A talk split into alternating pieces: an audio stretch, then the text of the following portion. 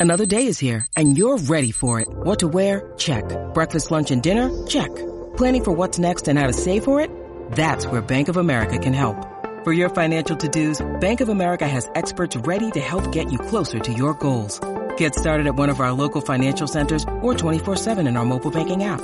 Find a location near you at bankofamerica.com slash talk to us. What would you like the power to do? Mobile banking requires downloading the app and is only available for select devices. Message and data rates may apply. Bank of America and a member FDIC. On this episode of Narcissist Apocalypse, we talk with an abuse survivor named Vesper. And Vesper was in a relationship with a lying, entitled narcissist that loved to cheat.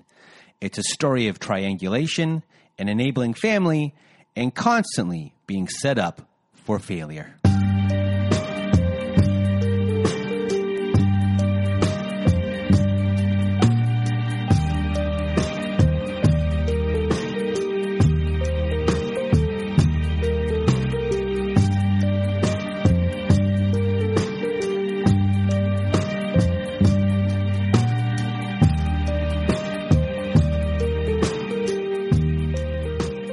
Welcome to Narcissist Apocalypse, everyone. And this is a podcast that gives a voice to survivors of narcissistic abuse. I am Brandon Chadwick, but my friends call me Chad.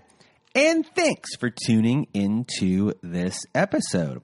So, what is a narcissist, you may ask? Well, for the purposes of this podcast, we refer to a narcissist as anyone who has displayed a pattern of behavior that shows a limited capacity to appreciate others' perspectives. It is that simple.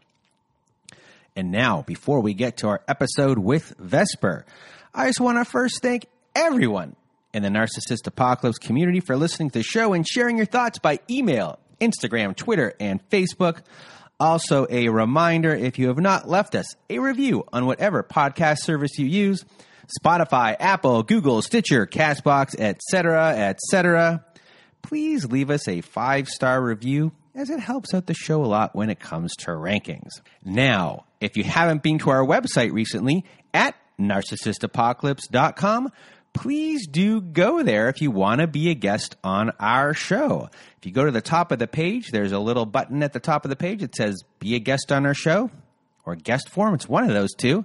You click it, it takes you to another page, you fill out all the information, and we will take it from there. We'll be a little bit of a back and forth from there.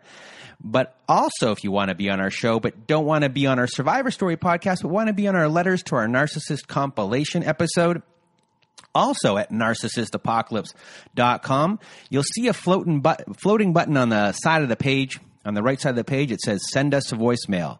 You click on that button, and you know it records up to five minutes. You need to record twice. So you, you get in 10 minutes, the third time, 15 minutes.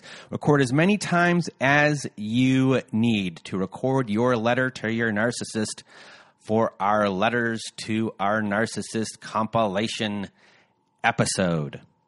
But if you don't want to read your own voicemail, you can send me or my old pal Melissa your letter instead, and we will read it on that episode. And you can send those emails to narcissistapocalypse at gmail.com.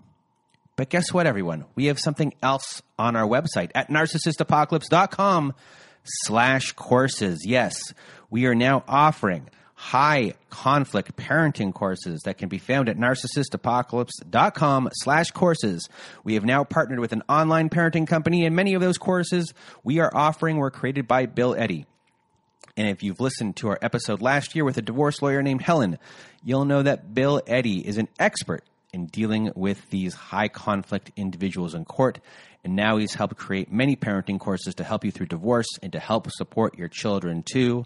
These courses are the most widely recognized courses by family courts across the country. So if you want to support the show and are looking for guidance, please do go to narcissistapocalypse.com slash courses. And what else do I have on my list here today? Our Patreon, everyone. We got more people signing up to our Patreon in the last uh, couple weeks. And thank you to those people. Thank you to the, all of our other patrons of our Patreon that are already on there.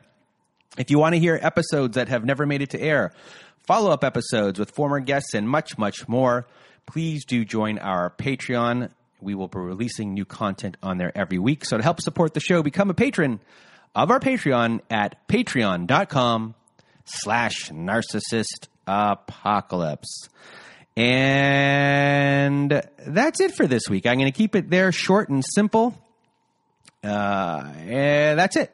So it's time for me to get out of my way and your way. Here is my conversation with Vesper. Welcome to Narcissist Apocalypse, everyone. With me today, I have Vesper. How are you? I'm doing okay. How about you? I am good. We chatted our ears off for 26 minutes. I looked at the watch right now, and it was mostly me uh, chatting. I had a uh, coffee. I am uh, three quarters of the way uh, done this coffee, so I apologize to you for talking your ear off. Oh my gosh, no, you're totally fine. I was supposed to quit coffee uh, this week, and uh, mm-hmm. I failed. So um, it's, I'm, so, I'm, it's so hard to quit coffee. I'm, I'm disappointed with myself. But anyway, oh. enough about me. I am rambling. Uh, thank you for, for being here uh, with us today and sharing your story. And now I'm going to get out of my way and your way, everyone's way. Vesper, the floor is now yours. All right. Um, well, thank you so much for having me. I really appreciate it. Um, so I guess like the, the, the easiest way to start off um, this whole story is that I have been doing a lot of reading on narcissism and um, the things I've been hearing um, from other people who have dealt with with narcissists. Um, I'm seeing a common pattern of um, well, if you fall into this pattern, like you you must have had narcissistic parents, and I absolutely didn't. Like I have really great, loving parents. I'm really lucky. Um, but when I look further back, I, I see that I, I did actually have a bully in elementary school through middle school.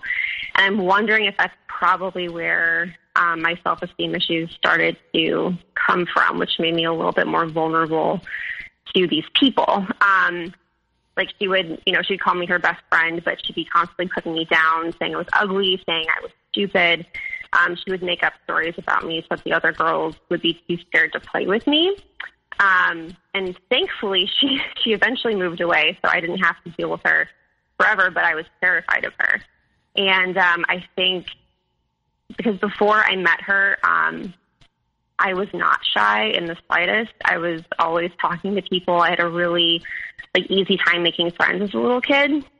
And then after her, it was I just had a really hard time. Like I just I had a hard time coming out of my shell. I started to get really, really shy. Um, and it really wasn't until she moved that I started feeling a little bit more free again. And um, I started to do theater, fell in love with it. Um, and I ended up, you know, making a lot of new friends within the theater department. Um, performing kind of just became my life, and this kind of led me to um, study performing arts in college. And um, in college, I met my ex boyfriend, Drew. Um, I, I really, I don't know if he's a narcissist for sure, but um, granted, when I met him, I, I had no idea what narcissist personality disorder was. Like, I had no clue about anything having to do with personality disorders. Um, but now looking back, what I what I now recognize as love bombing took place pretty immediately. Um, I, was I was newly 18. I knew nothing really about having like a real boyfriend. I never had like a real relationship, just like you know like short puppy love type situations in high school. Um, so within the first week of college, he was telling me that he loves me, and I was I was too flattered to recognize this as the huge red flag that it was. Um, and he started to kind of monopolize all of my time. Um, so his friends kind of became my friends, and I and I still I still do talk to some of these people, like still adore them. But I just I wish I had branched out more in college. Like I had theater friends, but um, I, I really limited myself in terms of experiences because I was I was always expected to spend my time with Drew. Um, So, so that's So your I- so, so I that, that's your first relationship with someone with these tendencies, and exactly. we're about to learn about your second uh, one. Uh, but after this one, uh, like, were you uh, done with it? And were you like, did you do any reflecting on it to f- kind of figure out like what had happened during that, or were you just like, let's just move on? So I did end up talking to a therapist because I was really, I just, I, I didn't, I didn't know like what happened. Like I just was like, this is such a whirlwind, and I just, I felt like I didn't even know him after four years. Like it just, it was so, it was just so out of the blue the way everything uh, changed, and it felt like it was so overnight. So I, I went to a therapist. Um, mostly at the beginning to talk about like what I could do should he text me again to say something like he was going to kill himself because I didn't I didn't want to just like put my life on hold and just go try to save him every time something like this was going to happen. I was like, what are some things I can I can do? And she was just like, no, I want I want to focus on you. Like I want to I want to figure out like why you thought this guy was nice to you. Um, and I was just like, okay, um, yeah, we can definitely talk about that. And then I, I started to realize just like how unhealthy the relationship had been.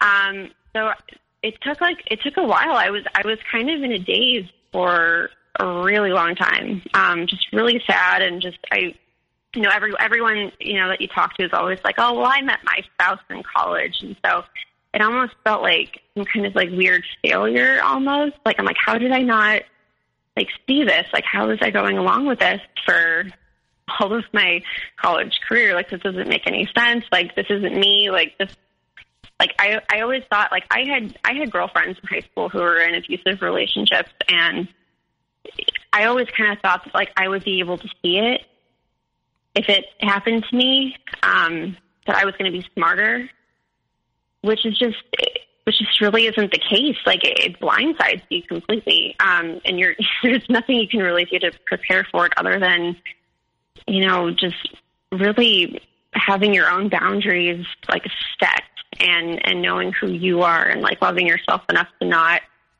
be in that situation. But um like even then like i i kind of i went back and forth about what i wanted to do um i knew i still wanted to act um that part hadn't changed for me i was like you know what even if he's not going to be there with me i still want to go somewhere like la and um i had a few college friends who were actually like you know what um we're going to move there. Do you want to come move with us?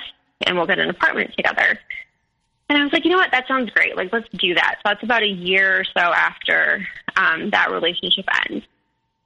So my parents and I packed up a car and we drove to LA across the country.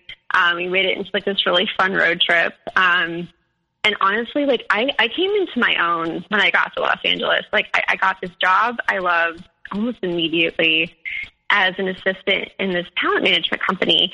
And my boss is the coolest. Like he's still my mentor to this day. He's just such a great person. Um, I had a really great core group of friends. I loved my acting class. Um, and I was like, I was going to events with celebrities, and I was like, "What is this? Like, this is this is so cool. This is great." And I started to slowly go on dates again, and honestly, like for those like two years that I first started in LA, like I think those were just like the best years I've I've had. Like I just I finally felt like I found where I belonged with like people who like kind of like understood me. Like I was around all these creative types and like that was just something that I had always like really wanted.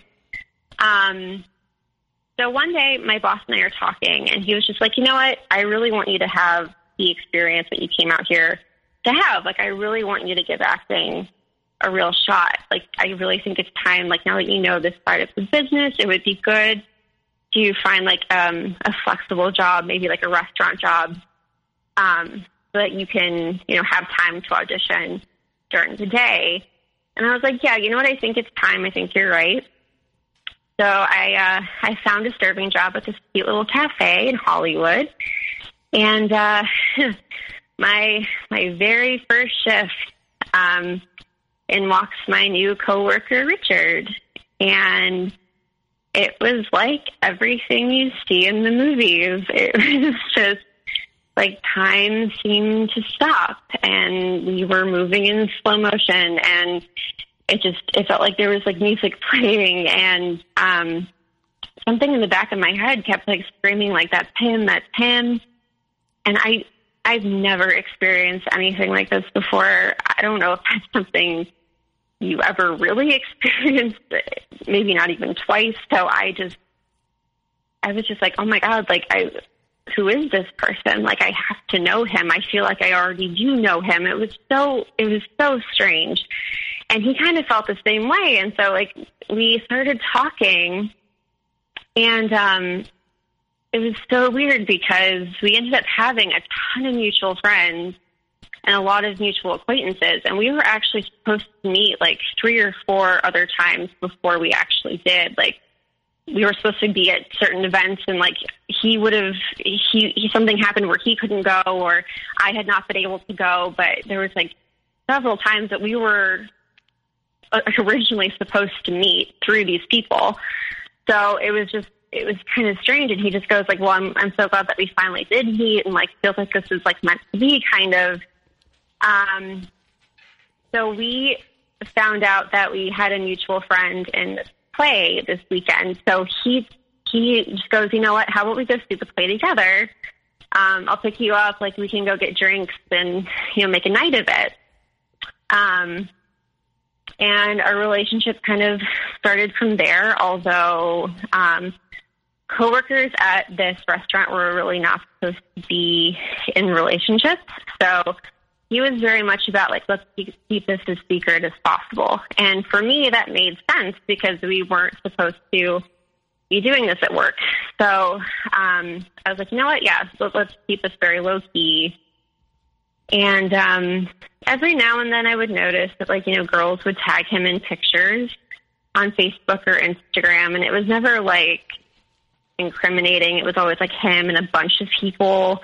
Um, but I, I just I don't know. It put up like kind of like a red flag for me. And every now and then he wouldn't call when he said he would, or he would forget certain plans that we had made. Um, but I kept reminding myself, I'm like, you know what? We're not like in like a relationship relationship. Like we're we're still kind of like easing into it. This is new. Um, so I was trying not to think about that stuff too much. And um, one night we're talking, and he gets like really, really like solemn and almost tearful, and he, he tells me that um, so his his brother David was a uh, was a therapist, and he was saying um, his brother kept saying that he didn't quite think he knew who Richard really was. That he knows he likes acting, he knows he likes you know fun action movies like the Avengers, but he's like, do I really know you? And I thought that was such a strange thing for a brother to say to his brother. Um, and I was like, well, is he just like kind of psychoanalyzing you or like, is this like a thing? And he's just like, well, I don't know. Like it, made me think maybe I don't really like know myself. And I feel like I need to take that time to like really like figure out who I am, you know? And like I want to, I want to be able to give you all of me. And I just feel like I'm not like there yet. Like, can you, can you wait for me? And honestly, after, after Drew, who wanted to rush into a, relationship and like said he loved me after a week, I'm going like, wow, this is a guy who's like self-reflecting. Like he he wants to know more about himself. He wants to be really ready for a relationship. He's taking his time, and I was like, you know what, this this must be what like a healthy relationship looks like. So I went along with that and I was like, of course, like, let's just kind of see how this all goes. Like, it doesn't need to be super serious right this second. Um, so, but I did tell him that if he was looking for something where we were not like exclusive, exclusive, like, I, I just, I needed to know because I, I, I especially told him, like, is anybody like, is that work who wants to do this kind of thing with you, like I really need to know because like I, I just don't want I don't want work drama. Like I really like my job. Like he's like he's like, No no no no. Like he's like, We're definitely exclusive. It's just we're not like putting any labels on things right now. But I, I he's like, I'm not really like in a place to date somebody seriously right this second. He's like, But I want it to be with you when I'm ready. And I was like, Okay. As long as we're exclusive, then okay, then I feel I feel comfortable with that. Like, take your time. So he does this play. He's also an actor. Um, it's like this big poetry performance. He reads this beautiful poem at the end of the show to the point that everyone is weeping in the audience. Um, and I kept like looking at him like, oh my God, like the, the emotion that he's showing. I've just, I've never, I've never seen that him do that in real life. I was just like, how strange. Like this is where he can go on stage. And yet he's telling me he's having so much trouble like finding out like who he is in the real world. So I'm I'm kind of like this is a little strange. And I, I noticed that there's this one girl in the front row who's just sobbing. Um, when you need mealtime inspiration, it's worth shopping Kroger, where you'll find over 30,000 mouthwatering choices that excite your inner foodie. And no matter what tasty choice you make, you'll enjoy our everyday low prices, plus extra ways to save, like digital coupons worth over $600 each week. You can also save up to $1 off per gallon at the pump with fuel points. More savings and more inspiring flavors make shopping Kroger worth it every time. Kroger, fresh for everyone. Fuel restrictions apply. So after the show, he invites me to dinner. Um, we're going to go to a late dinner with a bunch of his friends who came to see the performance, including a big group of people from um, his high school. They still kept in touch.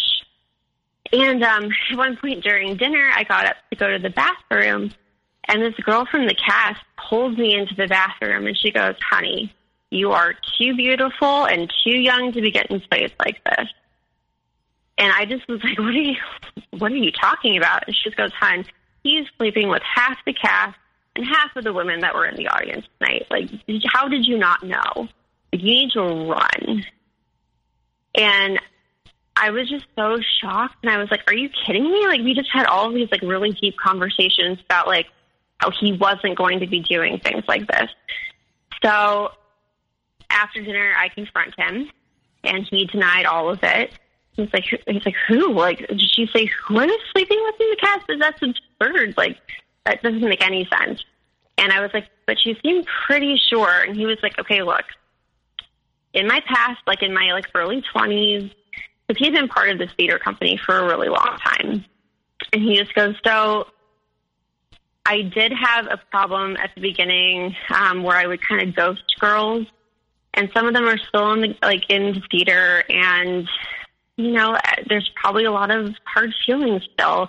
It's like I totally take responsibility for that. I've, I've tried to apologize over the years, but unfortunately, I, I have made some enemies because of that. Um, I was careless with their feelings, and it's something I'm still kind of paying for. And I was like, okay. And he just goes, and some of the guys have always been kind of jealous of me, and they kind of like like to spread rumors, um, especially since I keep getting the lead in these shows. And I had met some of these guys and they did seem a little insecure. So I was like, you know what? This kind of makes sense. So I gave them the benefit of the doubt. Um, and we kind of just it's a very it's a very uh, you know le, you know it's a very plausible thing to believe that that you know right with you know you're meeting a lot of people you're in that type of business um all his answers there uh, very easy to believe that, especially if it's the first thing you're hearing about this kind of stuff. Exactly, and especially when you want to believe it. Um, because I thought we were kind of on a good track to, you know, like a, a real relationship, and so um, definitely, I definitely bought it. And um, a few weeks later, we're we're planning a trip. He says he really wants to go on vacation with me, and we planned this like fun uh, weekend to Vegas. And after that, he starts to be kind of weird again, kind of just like, you know, again, just like forgetting to call or forgetting like little plans here and there. And one night he tells me um, that the show that we were supposed to go see has been canceled. Um, his brother would do, um, he, he would act every now and then as well. So it was the show that his brother was supposed to be in, so we were going to go see it. And he was like, "It's canceled. I'm so sorry. Um, let's hang out tomorrow instead." And I was like, "Okay, that's fine." The next day at work, this guy that we worked with comes over to me and he just goes, "Hey, where were you last night? Like the show was so fun. I thought you were coming." And I was like, I thought the show got canceled. And he just goes, no, like, we were all there. Um, you know, Richard's brother was so funny. He was so good. And I was like, who all was there? And he mentions this girl, um, I forgot to mention her earlier. Um, I'll call her Violet. Um, that she, she had come to see this show. And I was like, that's bizarre. I didn't know that they were hanging out. Um, and she was actually the one who was in the front row of his play sobbing when he was reading this poem. So I'm going, okay, this is a little weird. So of course, when I asked Richard about it, he goes, "Oh my God, it's so embarrassing and stupid." I got false information. I was not communicating with my brother well. Um, so Johnny and I just went out to go get drinks. We were hanging out. Violet texted me. She lives in the area, so we invited her. And then my brothers texted me going like, "Are you still coming to see the show tonight?" And I was like, "Oh my god, like the show's actually happening." So we just ended up going. He's like, "It was right before. I didn't have time to text you. I feel so stupid. I'm so sorry." Um, and I was like, "Okay, but like nothing's going on with this girl, right?" And he's like, "Of course not." He's like, "She's she's engaged to be married." Like, absolutely not. There's nothing going on with me and Violet. So I was like, "Okay." Um, but I didn't quite feel like I believed him, so I went and looked at Violet's Instagram page. And sure enough, um, she is in fact engaged to be married, but she's polyamorous. Um, How did you figure that out? Because she has a bunch of hashtags about Ah, being polyamorous okay, in okay. her pictures. Okay. Um, and there were several people, but most of the pictures were of Richard. Um, and how much she loved him and calling him her boyfriend and all of these things. And so I was like, Richard, what the hell? Like, can you be honest with me for a second? Like, what's going on? And he just goes, no, she's, this is weird. Like, she clearly has some kind of weird crush on me, but that's it. Like, she's just, she's a touchy feely friend. I, I told her I'm not her boyfriend. Like, this is really weird. And I was like, okay, no, stop it. Like, I was like, that, like, rewind. Tell me the truth. What is going on? So he finally caves and tells me that yes, they've been seeing each other. And he says that after meeting her, he started to believe that maybe he's polyamorous as well. And he didn't know how to tell me. And, you know, he just, he's like, I hope this is okay with you. Like, I don't know. Like, I just, I, did, I've been trying to find myself. And, and I was like, you know what? You keep looking for yourself. Um, but this isn't something that I can do. Like this, that's just not, that's not for me. And I don't like that you lied. Like you flat out lied to me. And so I canceled the trip to Vegas. Luckily, I got all my money back from the room. And um, I would still see him at work occasionally. He'd always try to like hug me goodbye, or he'd try to like take me out for drinks after our shift. And I eventually had to be like, Richard, what, what part of this do you not understand? Like, I need you to back off. Like, you basically broke my heart, and I don't want to be around you right now. And he was just like, oh, okay, yeah. He's like, I'm, I'm really sorry. I understand. I'll stop contacting you. So after that, we kind of just like kind of see each other at work, but we were, you know, keeping our distance. And um, a few months after that, I started seeing somebody new. He was he was really nice, but kind of like way too intense to the point that I felt a little suffocated. And he wanted to move things along really fast. And I, like, he's talking about like our future together after a few weeks. And I'm going like, okay, this is starting to feel like my first relationship. I'm like, this is, this is too much. Like, and so I'm, I'm finding myself like really missing Richard. And, um, I go to work one day and I'm I'm going to write something on. We had a we had a big uh, time off request form where we had to like write like what dates we were hoping to get off of work. And I see that Richard had filled in needs a week off because he's shooting a movie in Chicago. Now I'm from Chicago, and so I had this moment of like, you know what? Maybe enough time has passed, and we can like talk again. Maybe we can be friends. He is a like the thing about Richard. He's like he's such he's super charming. He's incredibly easy to talk to, and he's so funny. Like it just, he would have people doubled over crying. They were laughing so hard. Like he just without even trying, just really funny. Um, and I, I missed that about him. Like I liked talking to him. So I was like, you know what? Maybe enough time has passed. Maybe we can be friends. So I go to Facebook him a congrats message about the movie, and I see that he's deleted me. And so, like, then I'm like pissed because I'm like, I'm sorry, like you broke my heart and lied to me, but then you're deleting me on Facebook. So I texted him and I was like, Are you are you kidding me? Are you serious? And to my surprise, he texted me back, Hey, yes I did. I'm really sorry. It was just it was too hard seeing your picture when you post things. Um, I really missed you. And it just it, it kind of hurts. Like I, I don't wanna I can't see your your picture. And then he texts me, he's like, Hey, can can we please just get coffee and talk? And so I'm thinking to myself, okay, you know what? He has a new girlfriend. I have a new boyfriend. Sure, we'll we'll go talk.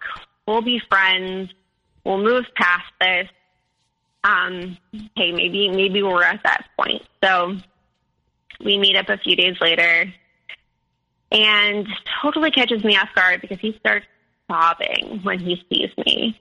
And then he starts groveling, saying like, I fucked up so bad you were you were the love of my life and I, I ruined it. And now you have a boyfriend and he's like I don't want to even like be with this girl. Like it just everything happened so fast and he's like I he says I it's it scared him how much he loved me so that's why he pushed me away. Um and he was just like he he said um he said like he felt like he was in a choose your own adventure novel and he turned a page and fell down this dark hole. And he was like, Is there any way that you can forgive me? Can we please try again? And I'm like, I thought you said you're polyamorous. And he goes, He's like, Well, no. He's like, I don't really know. I, I don't think so. I think it's more in terms of like, I believe in the theory that you can love more than one person at a time, but that's not what I want. He's like I keep thinking about like a relationship and I keep thinking about one with you and how I messed up. Like I want to do this thing for real. So we spend the whole day talking and crying. And so by the end of the day, we decide that we're going to each break up with our other partners um, and you try to give this a real shot. Um, the guy I had been seeing, it had only been for a couple of weeks, and he was actually incredibly understanding and just like, yeah, you know what, I don't know if this is really like something that I wanted either, which is strange because he had been so intense and so it just I feel like I that would have been a whole other thing probably um, that would have been messy. But um, so I'm glad that that one ended when it did. But um, Richard goes to break up with Violet. And on the other hand, she is incredibly devastated, brokenhearted, and for a couple weeks afterwards, she was texting Richard, like, "Is there any way that we can keep trying this? Like, I'll make you my number one if I have to. Like, I, you know, I, I'll be your number two girlfriend behind Vesper if that's what it takes. Like, I'll do that for you. I've, I've never done that, but I would do that for you.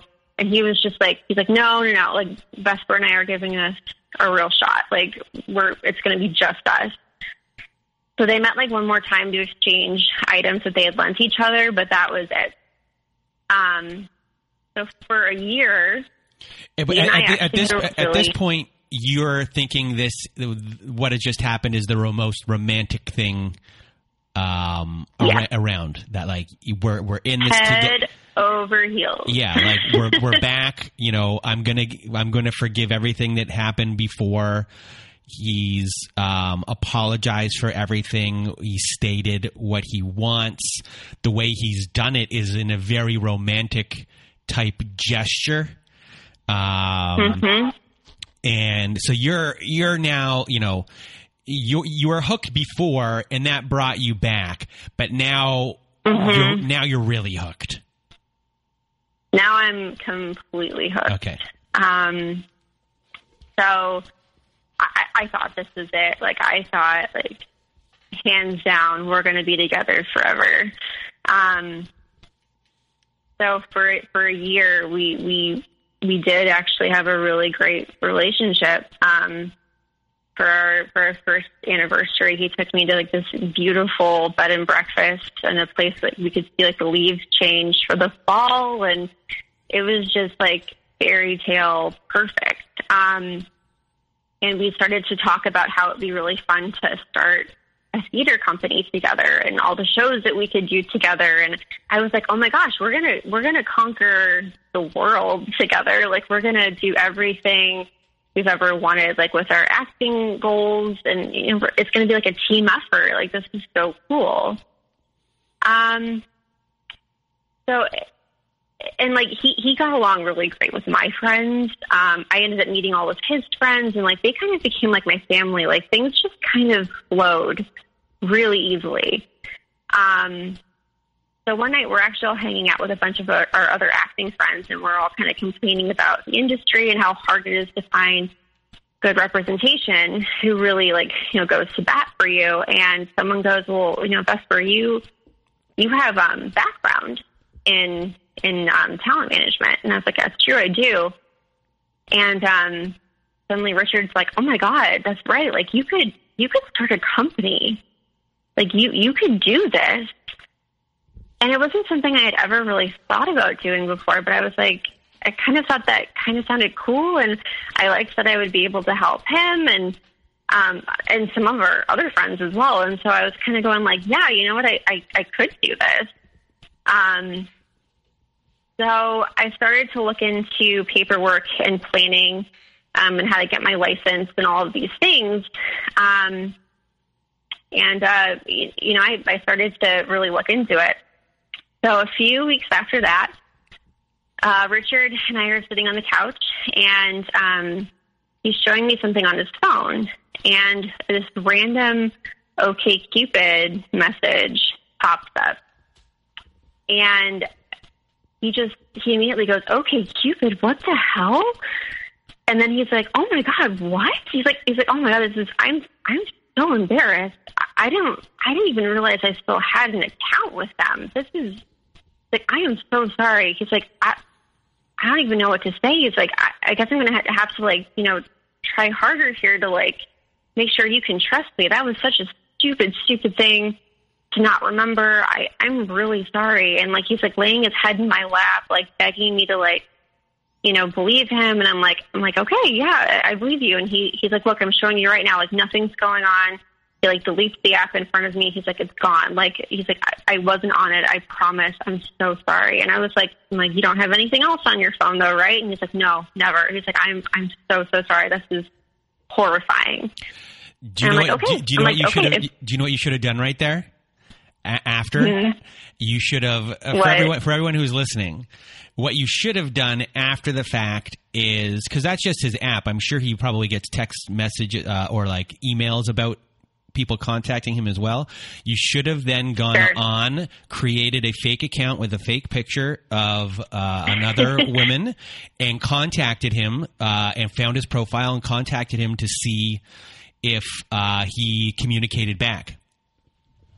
Oh, totally. I absolutely should have. And honestly, like it was so funny because I, I had a I had a really good friend in high school who would always like think her boyfriend was cheating on her, so she would create like fake Facebook accounts. Like she'd go out and take a picture of some random girl and make these accounts. And I was always like, "What are you doing? Like this is not healthy." And she was just like, "No, I need to know these things." So there there was a moment where I was like, "Oh my gosh, I guess I could take a a page out of her playbook," but there was a part of me that was like, no, I don't want to be that person. And I, I, I believed him, like the way he like, you know, was like groveling, like, oh my God, like, and felt like he was so embarrassed by it. I was like, you know what, like, again, you want to give him the benefit of the doubt. Like, I thought this was going to be like my person forever. Um, so a few weeks after that, um, my grandmother passed away out of nowhere. Um, it was the first grandparent I had to die, so I was just really sad, and I, I was starting to feel like, whoa, like I'm I'm living across the country from my family. Like this is this is hard. So I flew in for the funeral, um, spent some time with my family, and I came back. And I just I was kind of like in a haze for a while. Like it just it felt it, it just that was a kind of a weird wake up call almost for me. Like, like is this something sustainable where I can live this far away from my family for for this long? Like, it just it was hard not not being able to be there um, for them. And uh, it was like maybe two days after I got back from the funeral, and he just he just starts screaming at me. And he wants to, he's like, like, why haven't you finished your company paperwork yet? Like, why are you dragging your feet? Like, this shouldn't take so long. And I was like, my grandmother just, I, like, I'm, I'm really sad. Like, can you, can you give me a couple of days here? Like, it's almost done. It'll get there. He's like, yeah, whatever. I'll believe it when I see it. And so the next day he apologizes and says, I don't even know what I was thinking. I didn't mean that. And then he says, I always feel like I let my dreams pass me by and I just, I want more for you. I don't want you to feel the way I feel about, like, like, what, I don't want you to ever let your dreams go by. He's like, that's all it is. I'm really sorry. Like, I'm really sorry. And so I accepted his apology. But, um, unbeknownst to me, this is where devaluation starts coming in hardcore. Um, so, how long so in your relationship now um, has it been uh, before devaluation of you even occurred? Probably about like a year and a couple weeks. Okay, a long time. So you like at that point, like Mhm. you really like uh, know nothing about uh, being devalued by him, and at this point, like it's not something that's on the radar. So when it does happen, it's it's his apology is easily, um, you know, tossed not tossed aside. It's easily accepted. Exactly. And um I- mean like he he never even devalued me during um like kind of like the courting phase like before we were like official. Um and that was a good like 11 months. So I was completely blindsided. Like he had never spoken to me like that ever. Um so another thing about Richard is that he could really drink. Um he could drink a lot without getting super drunk, but he would he would still do it. Um, in in fact, like looking back, I would say that a lot of the times he kind of almost seemed like a functioning alcoholic. Um, he would start to bring like a flask to work.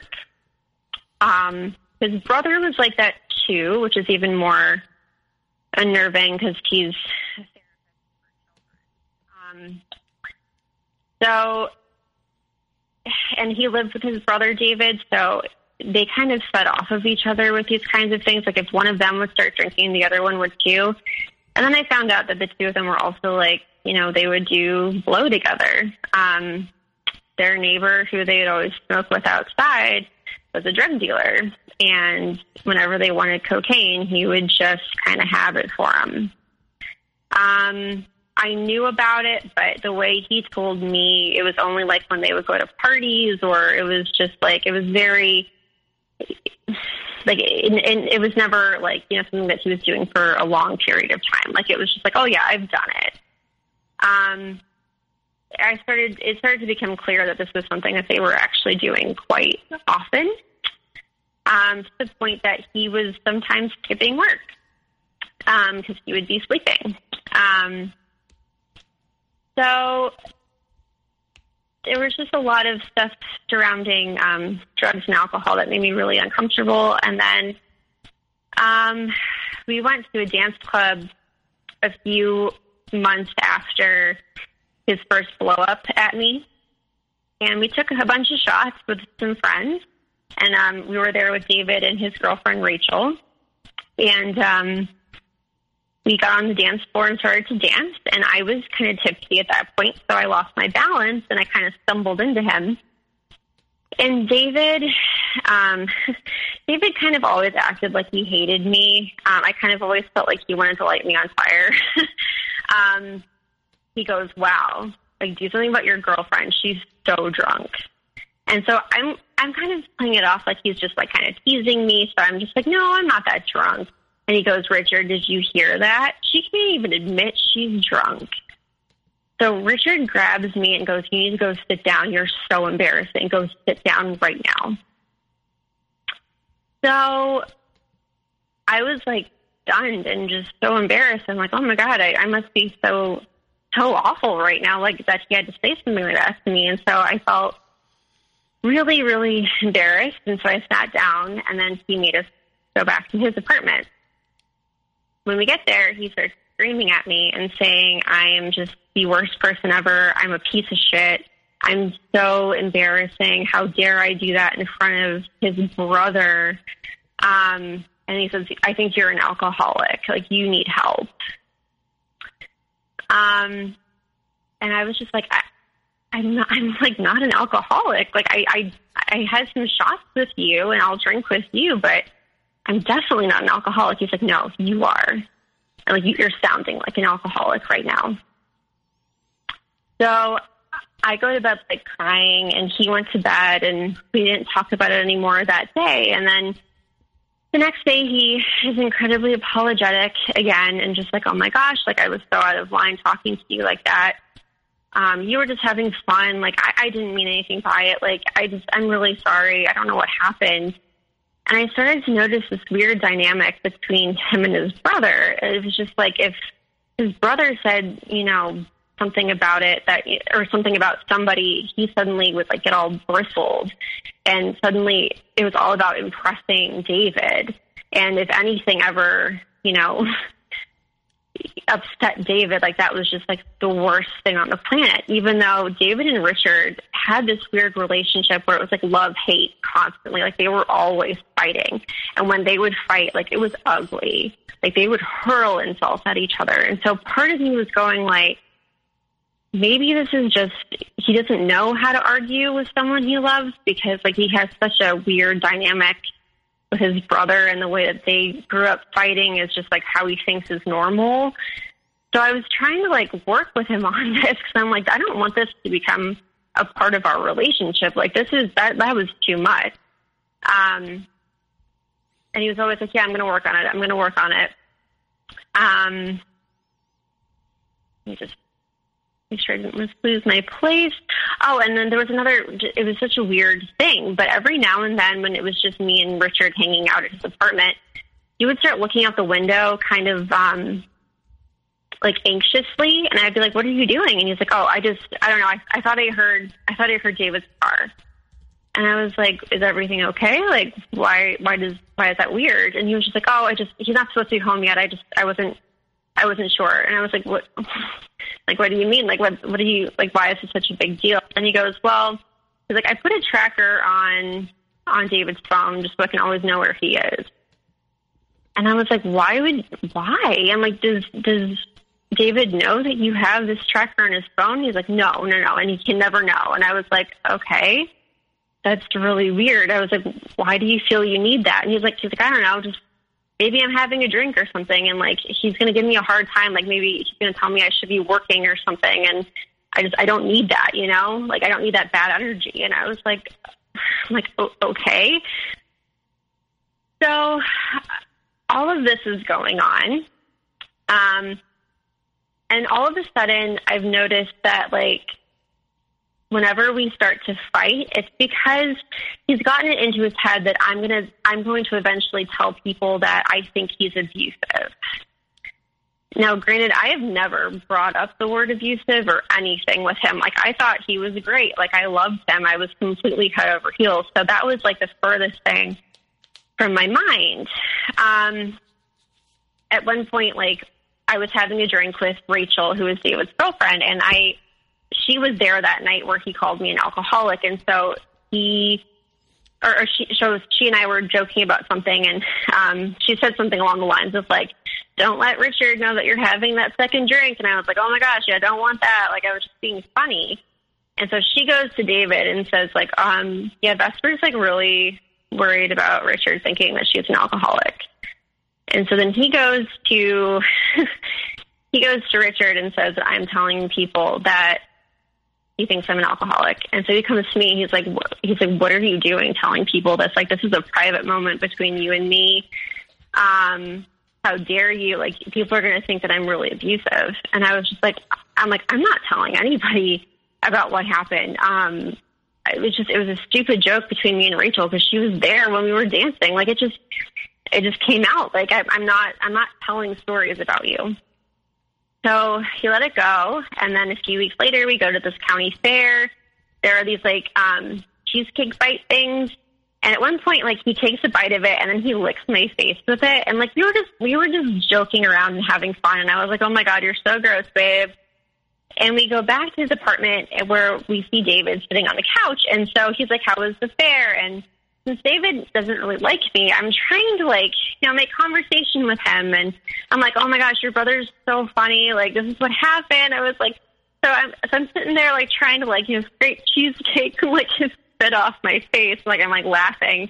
And he just goes, I'm sorry, did you just say that he spit in your face? And I was like, no, I, I just, I, he licked my face with cheesecake. Like, it was just really gross, but it was really funny. And like, and like, he just is, he's so funny. And he goes to Richard and he goes, um, so yeah, your girlfriend is saying that you spit in her face. And so Richard comes back to me and goes like, why are you constantly trying to tell people that I'm so abusive? Like you said I spit in your face. And I was like, no, I didn't. And he's like, why would David lie to me? Like, why on earth, like, would you ever think I would believe you over my brother? And I was just like, I, I'm like, I'm not saying David lied. I'm saying he completely misunderstood what was happening. I thought I was telling him like a cutesy, like endearing story about our time at the fair. Like I didn't, like I'm not, I'm not telling people that you're abusive. So he's like, do you know how like this makes me feel? Like this is just so like troubling. Like you're telling these stories. Like what's wrong with you? And so like I'm like starting to freak out and I'm I'm groveling, going, Oh my god, like what's wrong with me? Why am I telling stories like this? Like this doesn't make any sense. Like so I'm thinking I'm like a huge problem at this point. Well, you're Um, you're being triangulated here, and not just triangulated Yeah. because because Rachel, uh, David's uh, girlfriend uh, at the time, is now also been part of this. So it's more than just one extra person in, in this. You're hanging out with a pack of wolves, and you don't know Yep. it at all. Uh huh. So, Yep. so at this point, you're Uh, you're believing what they're saying because this is somewhat your inner circle at this point. Yeah. Yeah. Um, we had so many of the same friends. Um, again, like some of our friends, like were like felt like family. Like this, these were like my people. And they've just So- created an environment here where you're now probably, I'm going to assume you're afraid to discuss anything with anyone Yeah. who might know them. Yep. Yeah. Exactly. You can't Yeah. trust a soul. You're- Completely yeah, on eggshells. yeah. I had to watch everything I said. Yeah. Um, Are you communicating kind at of all on. with, with like your family or friends that aren't there uh, about this, or are you st- is that even uh, off limits for you? Not not yet. Like I I had had issues in the past where I felt like I overshared certain things about our relationship. So like my girlfriends back home would be like, "Oh, I don't like him." I'd be like, "I don't I don't want you to do that. Like I, you don't know him. Like I, I'm only giving you." You know the the points like where I'm venting, and that's not fair. Like that that's not a fair representation of our relationship. So I was trying to be very careful and very respectful of the things that were happening between me and Richard, um, and not bringing those things up. Um, so at that point, I wasn't telling anybody. Um, so at this point, my company has started, um, and I'm starting to get people work, and it's it's actually really cool. And um, Richard kind of always had some trouble um, getting me things on time. Um, I, I needed new headshots from him. I needed him to because I decided to represent him to help him and I needed him to help me get his demo reel together so that I would have like good materials to pitch him with. Um, and every now and then I would still get him an audition here and there, but like it just for his talent level, it was so frustrating because I was just like, you know what, you really need to like follow through and get me these things because I can only do so much without them. And I, you're so good. Like casting needs to see this. He's, he'd always say, "Oh yeah, I will, I will, I'll get there, I'll do it." And then like just weeks to go by, and like I'd have to have the same conversation with him over and over again. So I'll come back to that. But he, um, at this point, he also starts becoming obsessed with the idea of threesomes, and he's trying to pressure me into trying it with him. And I'm going like, "This, that's not me. Like you know, that's not me. Like you need to like drop it." And he would say things like, "Well, I mean, if there was something that you really wanted to try, like I'd do it for you." And I was just like, "No, like within reason. Like I have boundaries, and I'm sure you have boundaries. Like that's not fair. And so he kind of he he would drop it, but then he would kind of start from this point on, like throughout a relationship. Every now and then he would make some stupid joke about it, like, "Hey, we can always try threesome, right?" And I'd just be like, "Are you being serious again? Because like, just just stop. Like it's it's making me really uncomfortable." Um, so we just we kept getting into more and more fights. Um, they got really ugly when he was drunk, and he just couldn't stop himself. Like he would just he would drink until he got really really drunk, and um, it was either when he was drunk or it was a day or two after. I could tell he had been using because he would just be in a, a terrible mood. Like his his come down would last for days after he would do blow. So he would just be in a horrible mood and just it didn't matter what you said or did like he would he would start a fight. Um at one point he whipped a blanket at my face. Um it was like he was holding it so it was like really taut. So when it hit my face it felt like it like whipped my face and I started crying and I just I ran out of the room and of course David was coming home right at that point. and so he's trying to get me to stay and I'm like I don't even know who Richard is right now like that was so uncalled for. So once again, it's the two of them now going like, where is this coming from with like your whole like abusive story about Richard? Like, what what are you trying to do here? And I'm just like, I'm like, he, he this is what happened. He's like, it was a blanket. I'm like, it still like really hurt. And he's like, it was a blanket. You're really telling people I'm abusive. Like you were going to tell my brother I was abusive. So then I have told him things about Drew in the past. Um, and he shares all of that with David right there. And I'm like, this isn't your story to share. This is, and he's like, well, I'm just, I'm letting him know because like, he's a therapist. Like he, he can see now, like, you know, that this is something that happened to you in the past, and now you're projecting it onto me. And and just a reminder for everyone who's listening, Drew was your boyfriend that uh, at the beginning of this call, just so everyone is reminded. Right. And I apologize for from, interrupting. from college. Yeah. And um, yeah, no, no problem. Um, and so I, I grovel again. I'm like, I, I'm just with the two of them there, and like with David being a therapist, I felt like I must have been the problem. Um, I mean, but at that point, like fights would start because he would think I was giving him a weird look. Um, he would he would decide that I, I wasn't listening to him or that I accidentally interrupted him, and that would become a fight. Um, if he was drunk, he he couldn't remember the next morning why he was mad at me. He could only remember that he was mad at me and just decided that I deserved it. So this is when he started, like this is maybe like two and a half years in. He starts giving me the silent treatment for days at a time.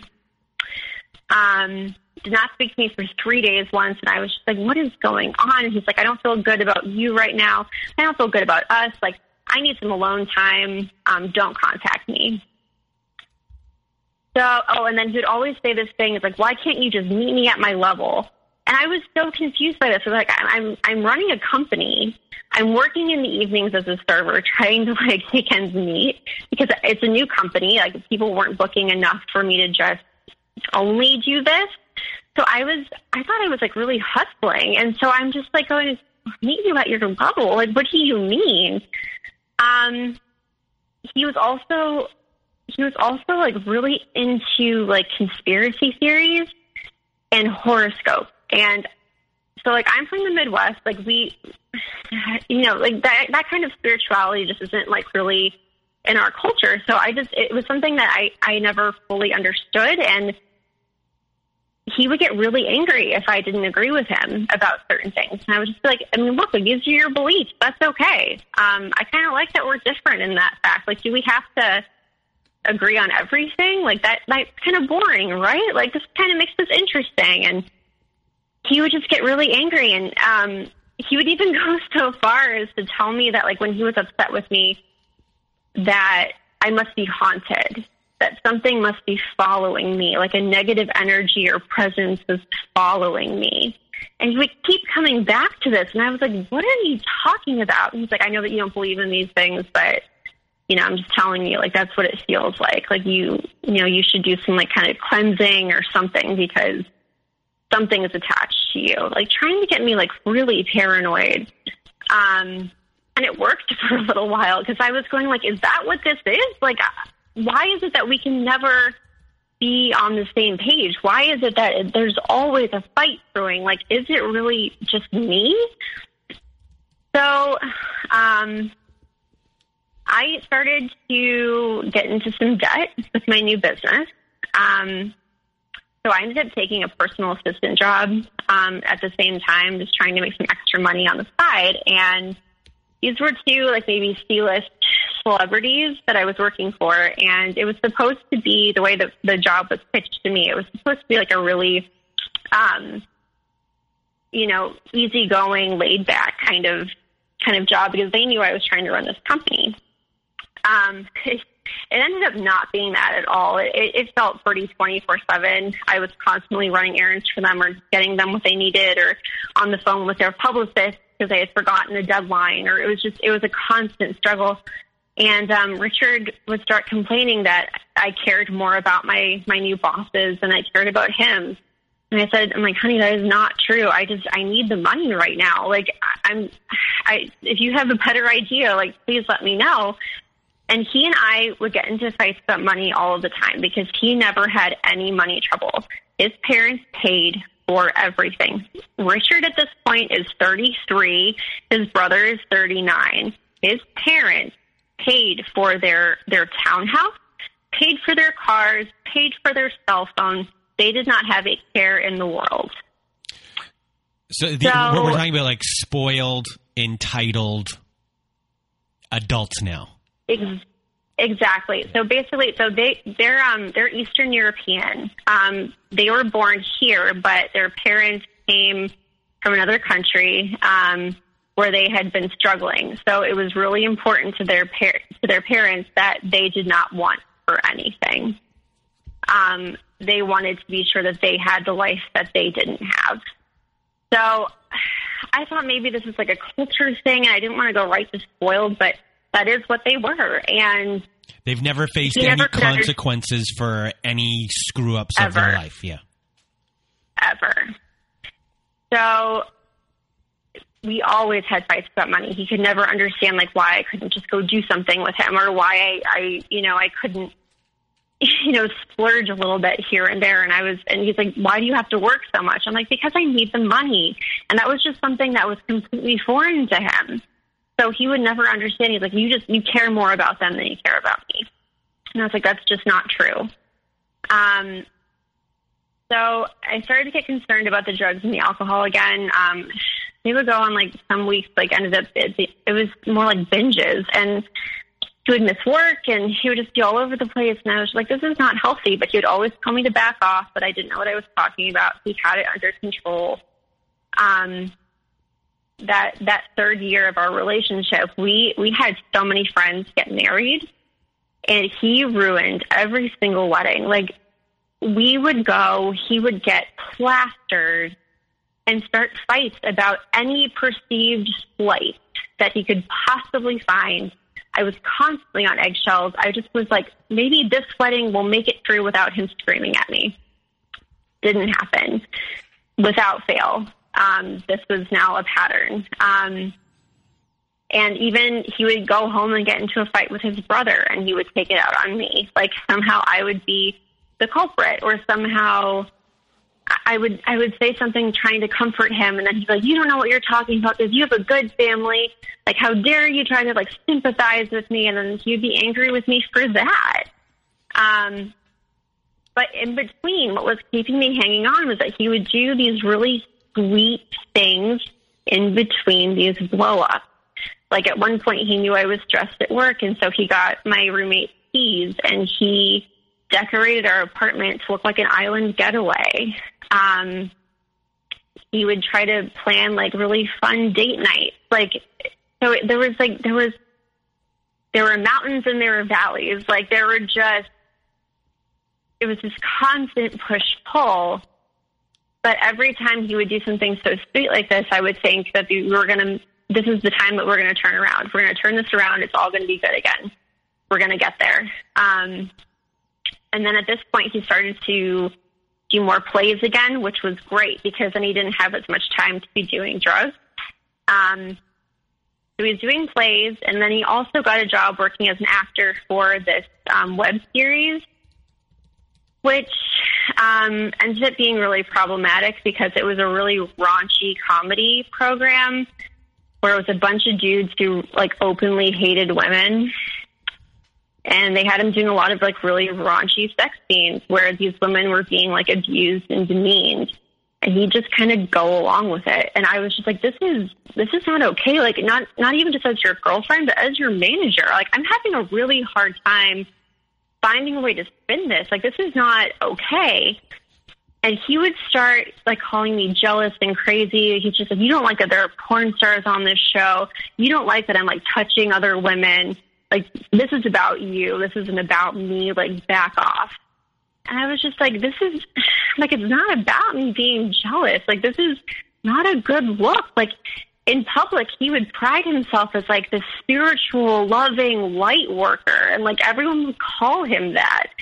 You know, it's very LA language. Like you're such a light worker. Um, but that's that's what people would call him, and so it just it just is so opposite of this persona that he would pretend to have in public and what he was doing on the show. And I was like, is this really what you want people to see? And like, if if you end up making it big someday, this is going to come back to bite you. Like, I'm just trying to look out for your reputation. Um. So he started making a lot of friends at this station, some of whom were actually very nice people.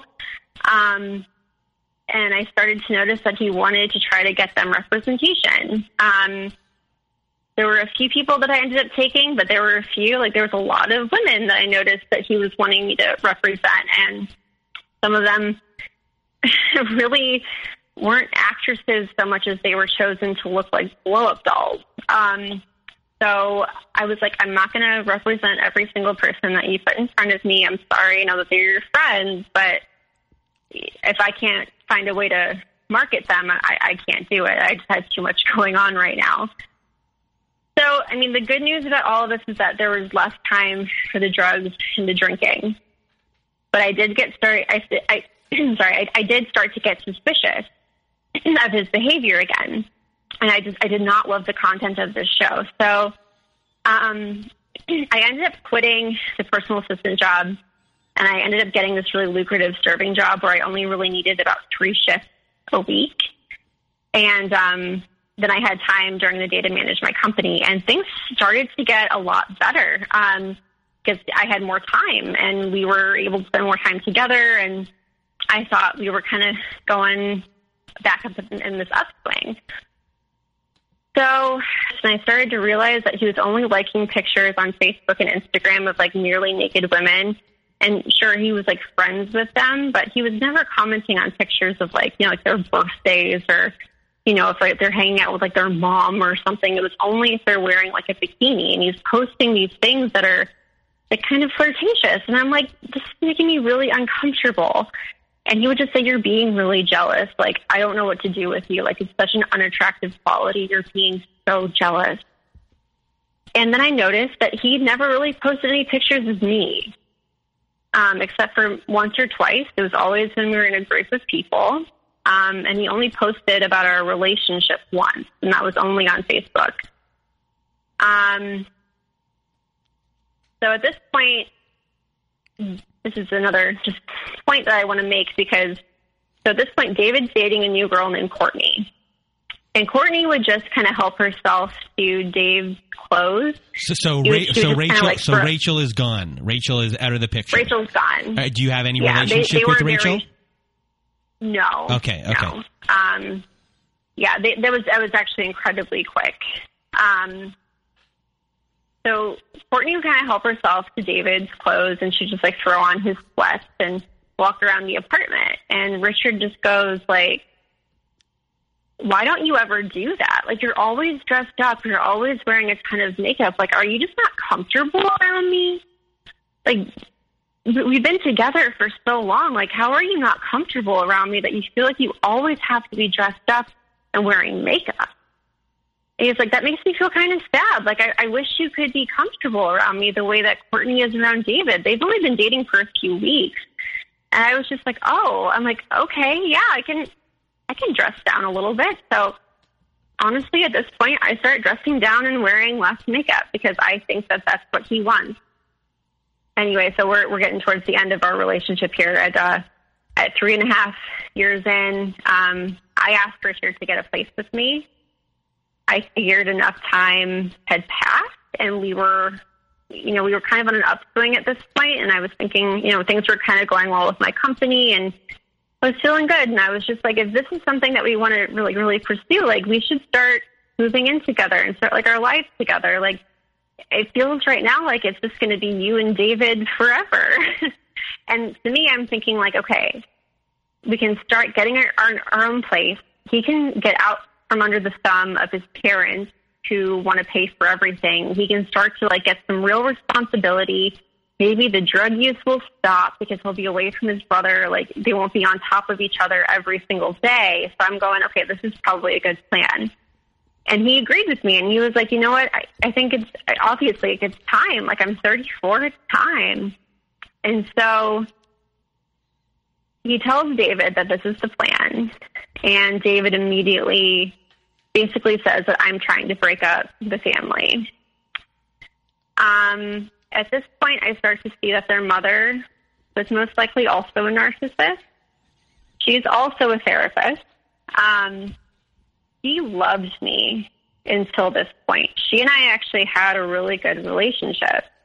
Um, she was like a second mom. Um, she she even was like asking me like when things like went south one of david's girlfriends she was like do you have any friends that he could date like you and richard seem so great together like is there like is there something that you can do to help david because he really needs a good girl so she she used to really like me and um I knew that she and Richard would fight, but I never personally saw it up close. But I did know that they had been like hanging up the phone on each other. They get into such heated fights.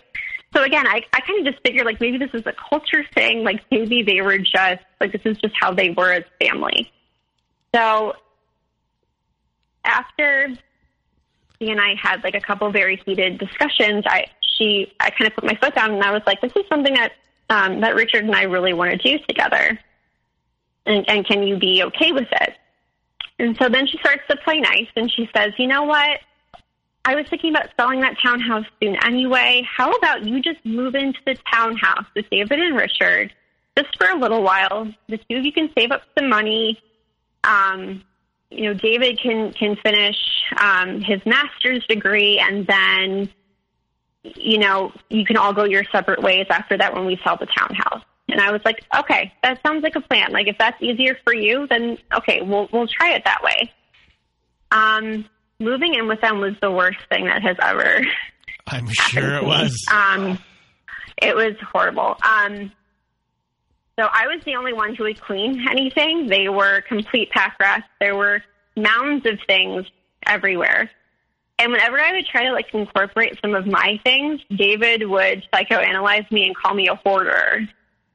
And I'm like looking around at the piles of his shit. I'm going, okay, okay, Mr. Therapist, yes, I'm the hoarder. okay. Um, but I was the only one who would clean. And I deep cleaned this apartment like two or three times, and it was just never appreciated. And it was just never clean enough.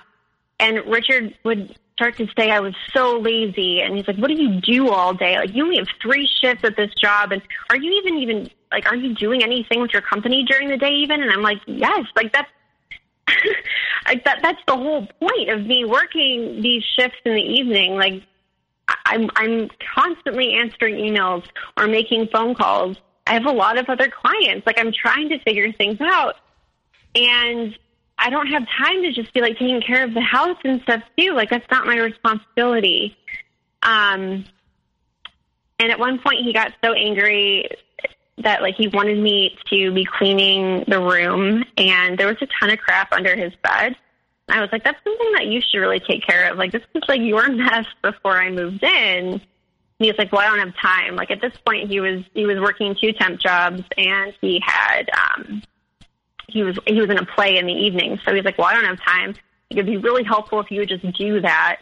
You could at least do that with all this free time that you have. Like this is like a vacation for you. And I was just like, oh my god. And so I did it once because I was like mo- mostly more pissed than anything.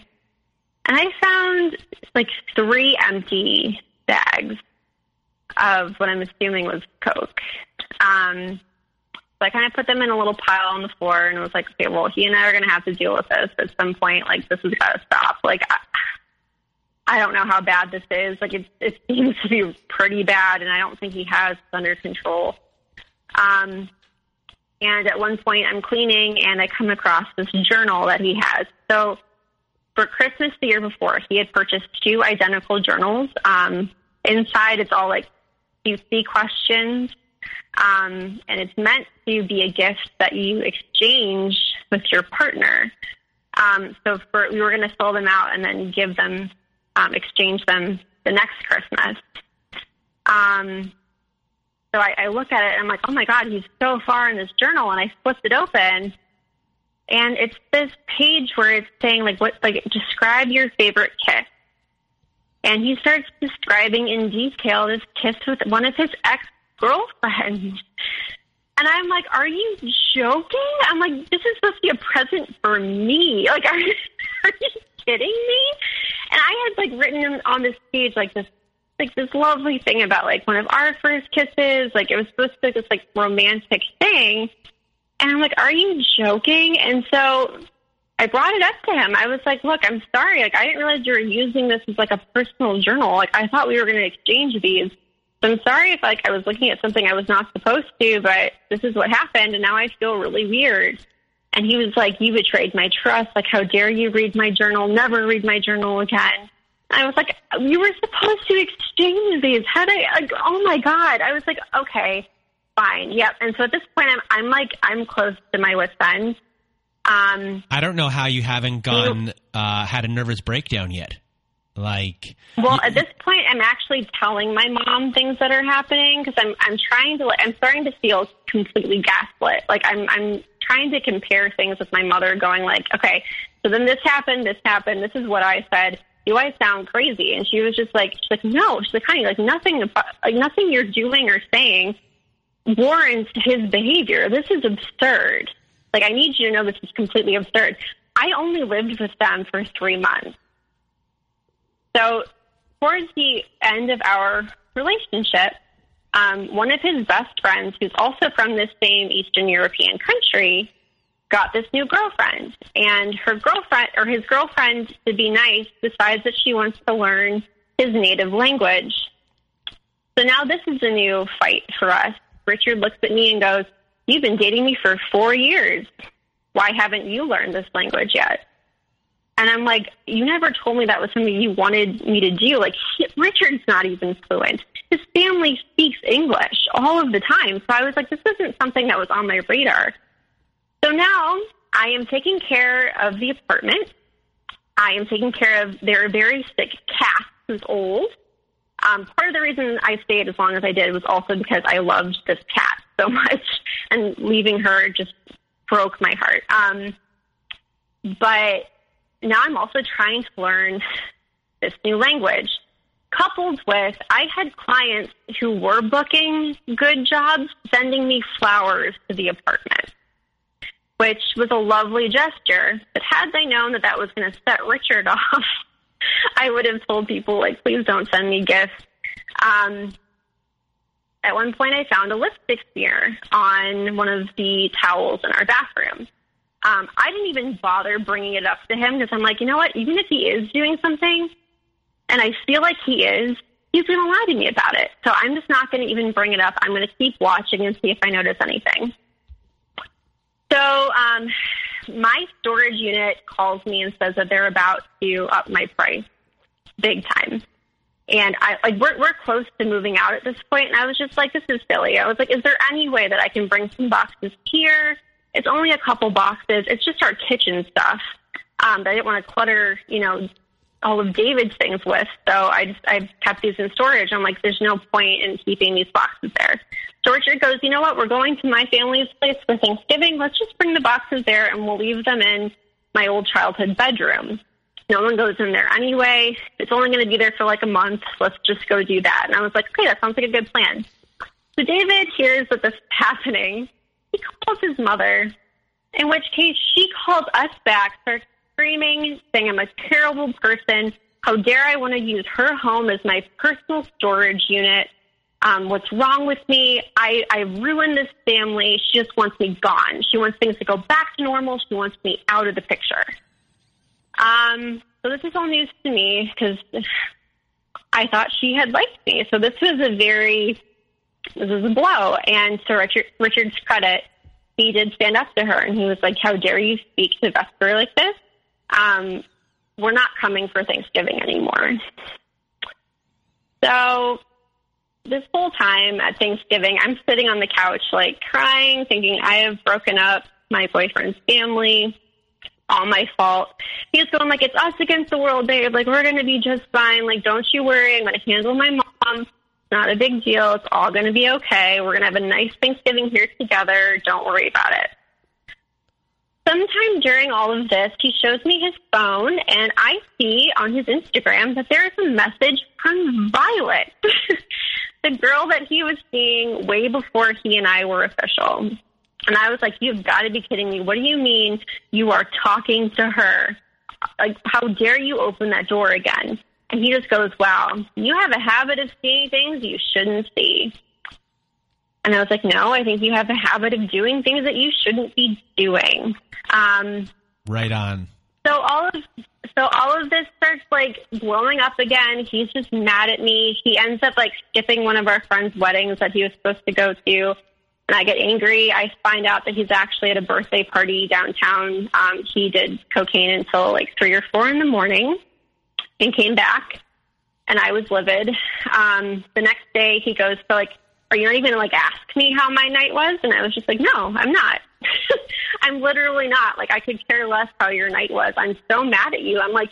You you said you would come to this. You said that you would be there like you really let me down and he just goes well you're always letting me down so i don't really care and i'm like i don't even know what to make of that. I'm like in what ways am i letting you down? And then i forget exactly how this ends up happening. Walking back to his apartment and he does the weirdest thing. Like he threw his keys and wanted me to go get them. So i do. And as i'm like bending down to pick up these keys i look up. And I don't think he saw that I was watching him, but he did this like weird thing where he ran really like fast ahead. And then he turns around and screams, Why can't you ever walk beside me like an equal? And I was like, What? I'm like, What just happened? What are you even talking about? So I, I was just, I was, I was just so floored, and I didn't want to talk to him for the rest of the night. And I'm like texting my mom all this, going like, "What do I even make of this? Like, what is this?" I'm like, "I swear, one more thing, I am out. I'm gonna pack and just leave. Like, thank God I still have my storage unit. Like, get ready. I might just be coming to crash with you and Dad for a bit." And she was like, "Hey, if you need to, just like let us know. We're here. It's not a big deal. Like, take care of you." So then the last straw.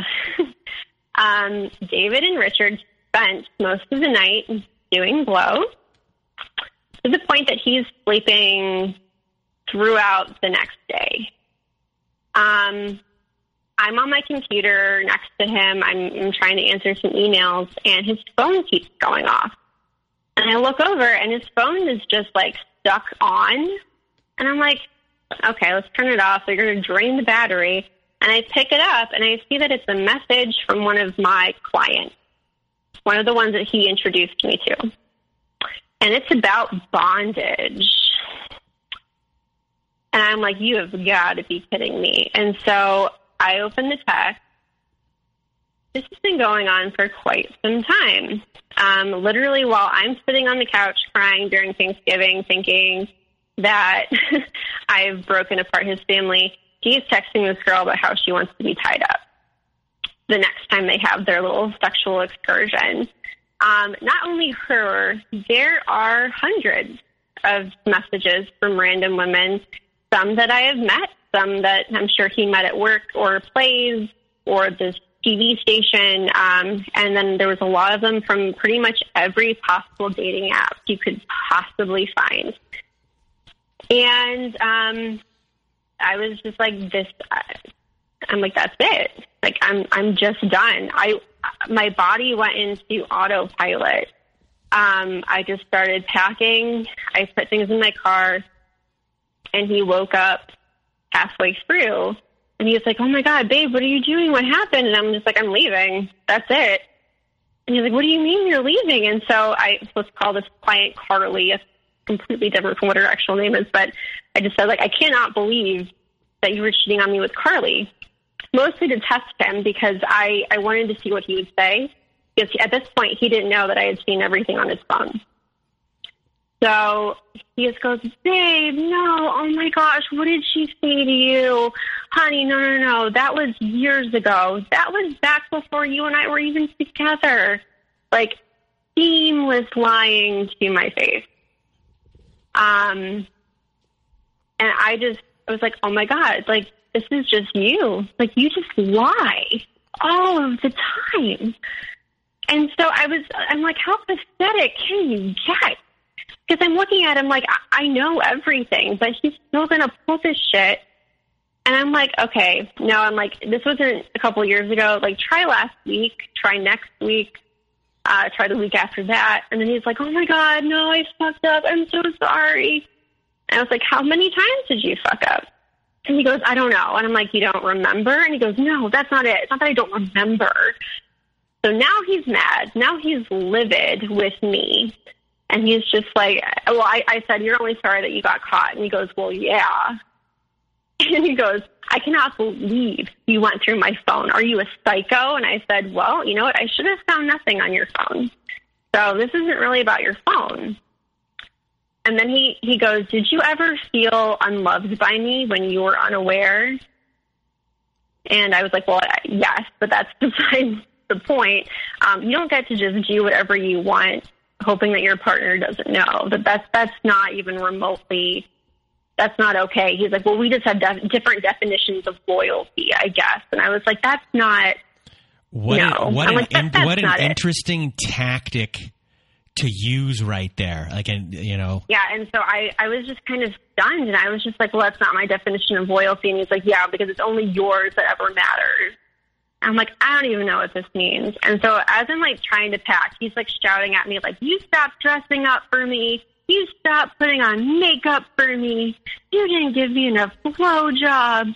What was I supposed to do? And I was like, are you for real right now?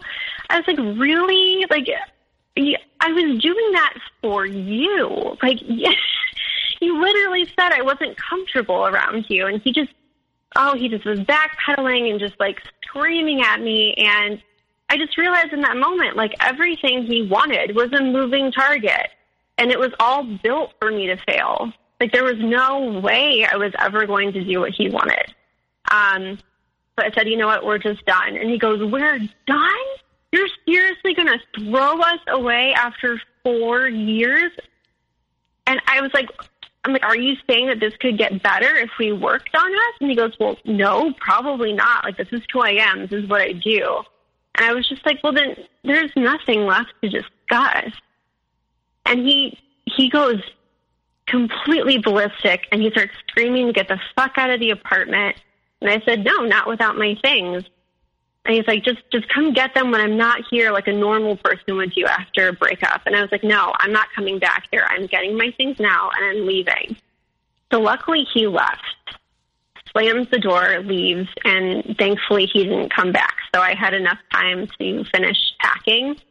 I hugged the cat goodbye, talked to her for a little bit, and then I left. Um, surprisingly, um, after all of this, it was it was his friends, like his oldest friends, who were the ones who were comforting me. Um, they really came through, and they called me and they were like, "Can we like get together and talk?" And a lot of them were like, "Look, like we thought he was over this stage. Like we thought, like we thought this was it. Like we thought you had changed him for the better. Um, we're so sorry. Like he's done this before to other girls. Like that one, like the girlfriend that he had written about in the journal. He always told me that like she broke up with him because she wanted to get married and he wasn't ready." Um, turns out he was telling everybody that they were in an open relationship and was cheating on her all of the time. Um, and he thought he was being so sneaky about this, but all of his friends knew. Um, and they're like, "We're just so sorry. We thought like he was over this. Like you, you were the best thing that ever happened to him. Like we really thought he had changed."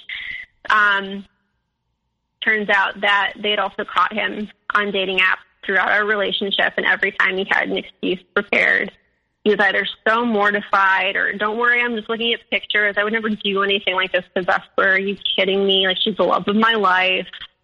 Um, at one point, he said it, he was he was doing it because he had to have it open in a scene that he was shooting for this TV station.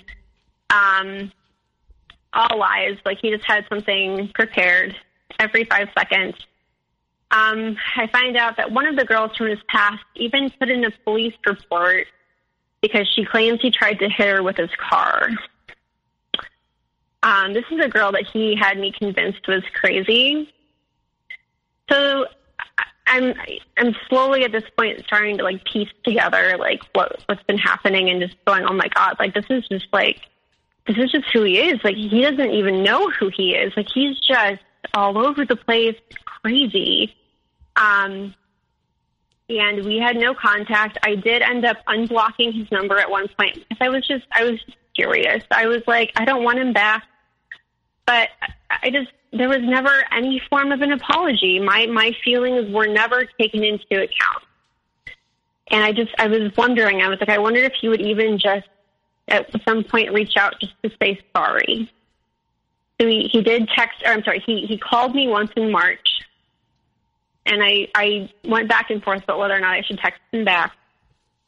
So I did, and I just said, was that a mistake or did you mean to call me? And he just goes, no, I didn't. It was a butt dial.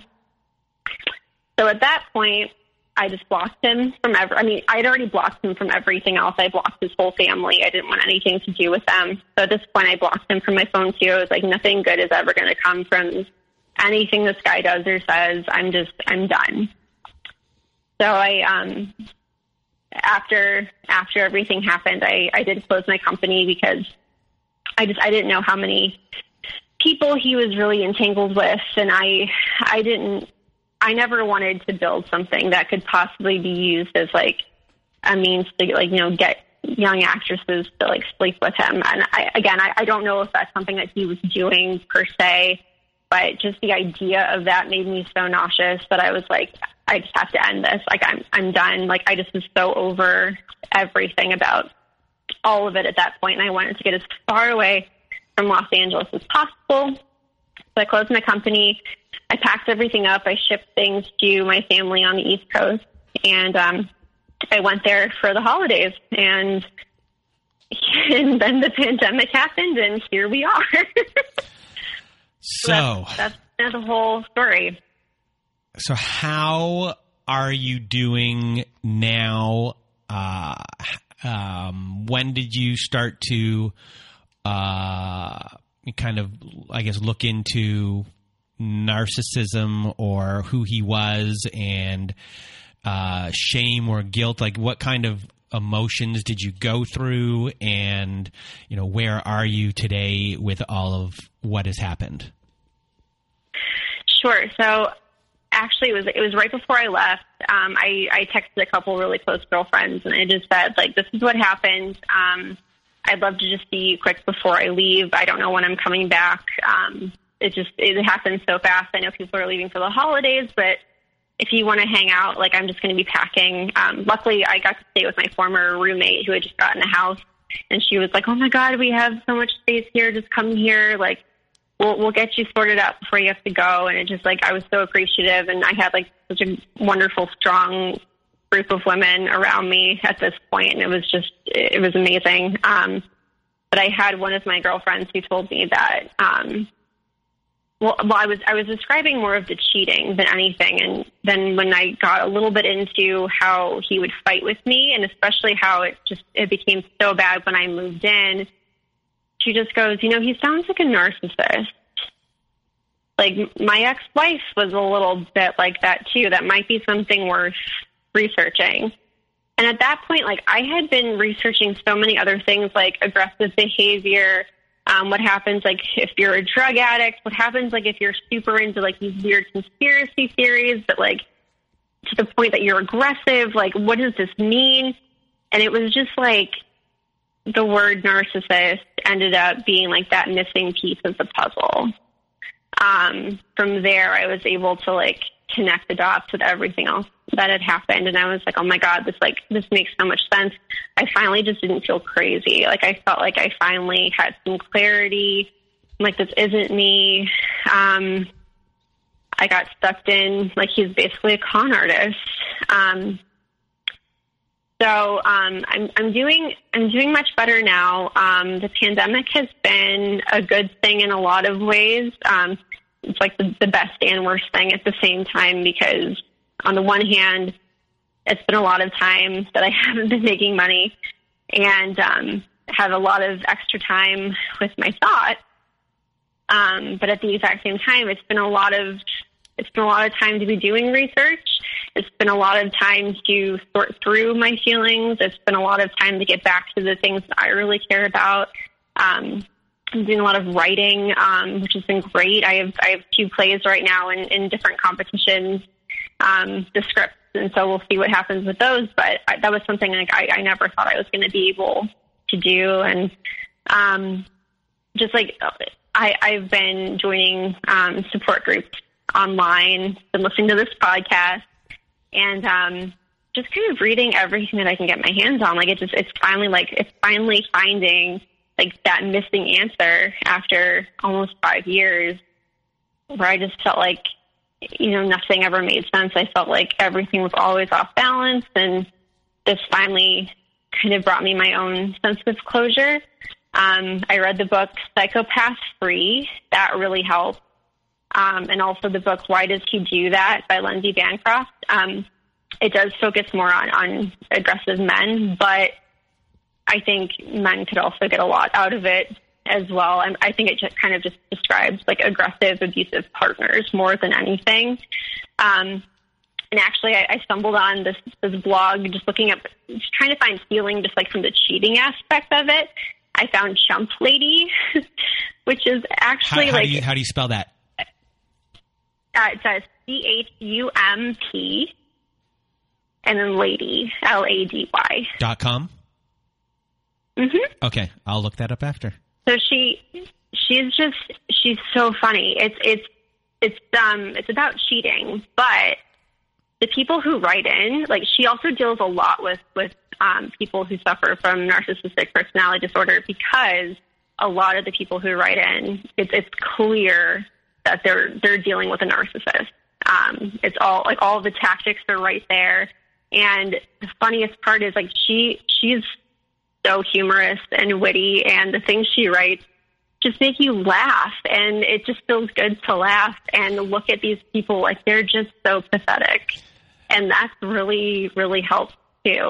Well, it's So, it, to me. It, I um, mean, you you were brought laughter. You know, you you laugh a lot at, at the stories that have happened to you, and a lot of people aren't able Yeah. to do that. And um, you know, it's um, is is that like kind of like the place of where you're at? Like, I'm what everything happened was terrible, but I'm able to look at it and just look at how ridiculous of individuals, you know, I was dealing with and that they are, and I'm happy to be out of it. There's no drama going on. Their life is going to be this sideshow. Like that family as a whole, I mean, they're going to be a sideshow um, circus forever. they, they are, and like that's like the saddest part. But like, but yeah, like it's just. At first, I was I was really just I was sad, of course, but I was also angry. I was just I was so angry at just like how much I had put up with. I was more angry with myself than anything. Um, but like just yeah, like now that I like I've been journaling and like writing down some of the things that he had said, and some of them do make me laugh out loud because they're just so ridiculous. They don't make any sense, and like just his delusions were just so out there, and it's it's so sad that that is like who he is because I saw like this other side where like he could be a really good person, but he just has this other side that's just so awful and nasty, and just just out there crazy, and just the things that he would say. It just now now I now it does kind of strike me as funny. I'm just like, how was I? Keeping a straight face, like listening to some of these things that he says. And, and honestly, like the biggest, it almost feels like a huge weight has been lifted off of my shoulders. I feel like for the longest time I was trying to settle. Um, I was trying to make sense of the things that he was doing, and I was going like, you know what? I have to come to terms with this if we're going to move forward. I don't want to keep like, you know, keep hanging on to all of these horrible things that he's said done. And now it's like I'm like, no, like you, you can you can say no. Like this is not okay. This is not how the rest of my story is going to take place. I don't have to accept this. Um, and that was like a really freeing feeling. Um, that I can actually now choose like the kind of partner that I want. I can choose like the kind of life that I want for myself. I don't have to settle for this this yeah this this sideshow crazy circus.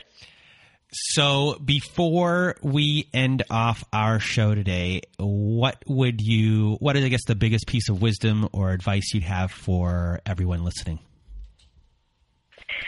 I would just say like just your self esteem is such an important thing. Like even even when you think you're there, like just, just go above and beyond loving yourself. Like do the things that make you happy. Don't ever settle for somebody else. Don't let somebody try to like morph, you know, your goals like with theirs and don't don't get lost in someone else's bullshit. Like really really choose you over over everybody because your self esteem is just it's so important. Like it, it's it's not worth losing for anybody, and you'll, you're you will just keep you know finding these people until you really do find a way to love yourself.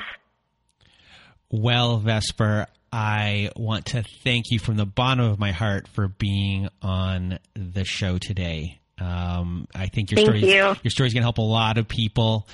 Um, and Good. and Yep. um, you know, you were in it for a while. You're out of it. And I'm happy uh, from the bottom of my heart. I am so happy you are out of that situation with that family because you know there was nothing like it was. It's you were they're poison and um, whoever they encounter next is going to be unfortunate for them uh, in all manners. So I'm so happy that you're out of that situation and thankful that you're here and and and talking with us today and uh, helping everyone out. So thank you so much, and uh, for Thank everyone you. I appreciate it. and for everyone else out there who is listening still, and I know you all are. Thank you for listening, and I hope you have a good night.